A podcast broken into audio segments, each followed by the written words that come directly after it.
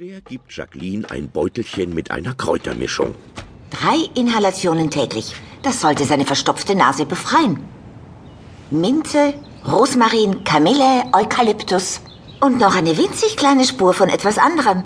Aber das ist mein kleines Geheimnis. Dieser Duft erinnert mich an Weihnachten. Genauer gesagt, an deine Lebkuchen. Was gibst du denn da in den Teig? Äh, Nelken? Bravo! Du hast eine sehr gute Nase. Und bis wann wird seine Nase wieder komplett einsatzbereit sein?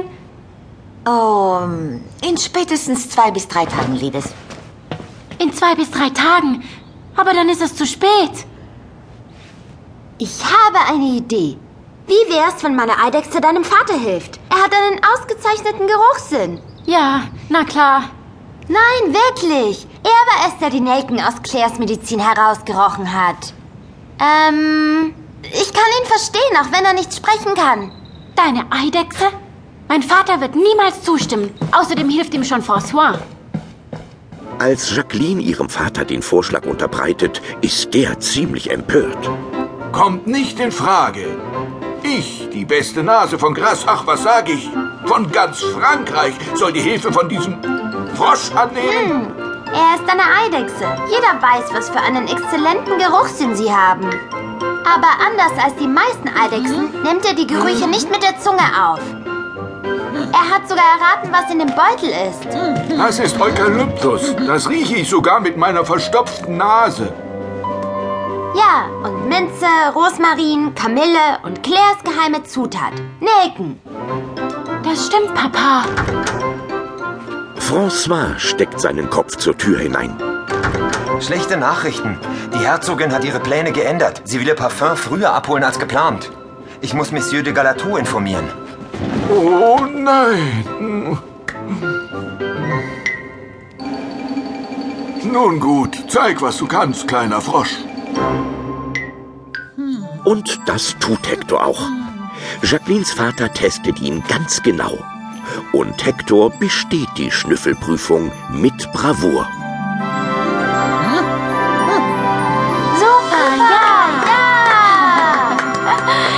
Ich hätte nie gedacht, dass ich mal mit einer Eidechse ein Parfum kreieren würde. Nun, kommen wir zum ernsten Teil, kleine Eidechse. Sag mir, was fehlt. Hm, versuch das. Lilly antwortet für Hector, damit niemand merkt, dass Hector eigentlich auch sprechen kann. Das ist es nicht. Etwas süßlicher? Würziger? Eine ganze Weile geht es hin und her. Hectors Nase ist schon ganz taub vom vielen Riechen. Eine Probe folgt der anderen, aber keine ist dabei, die passen würde. Tonkabohne. Unsere letzte Chance. Das ist es auch nicht. Ich, ich glaube, er braucht eine Pause. Dafür haben wir jetzt keine Zeit. Hector knurrt der Magen.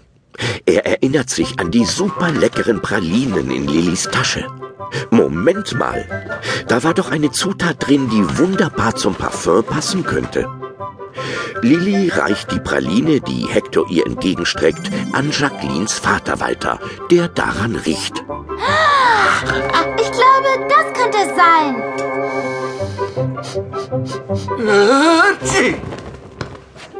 In diesem Moment kommt François wieder herein. Jacquelines Vater hält ihm die Praline hin. Riech du. Szechuan-Pfeffer. Chinesischer Pfeffer. Aber Ich habe ihn erst einmal benutzt. Hm. Aber warum nicht? Das ergibt durchaus Sinn. Anerkennend schaut er zu Hector. Mein lieber Freund, vielleicht hast du das Rätsel gelöst. ich glaube nicht, dass das eine gute... Schnell, holt die Pfefferessenz für mich. Beeilt euch. Lilly und Jacqueline laufen ins Lager zu den Gewürzen, wo sie auf Claire treffen. Wir brauchen chinesischen Pfeffer. Chinesischen Pfeffer? Es ist schon eine Weile her, dass jemand danach gefragt hat. Ich muss nachsehen, ob ich noch etwas davon habe. Ja, bitte. Beeil dich, Claire. Ihr habt Glück. Wir haben noch genau eine Fiole auf Lager. Ich werde sie für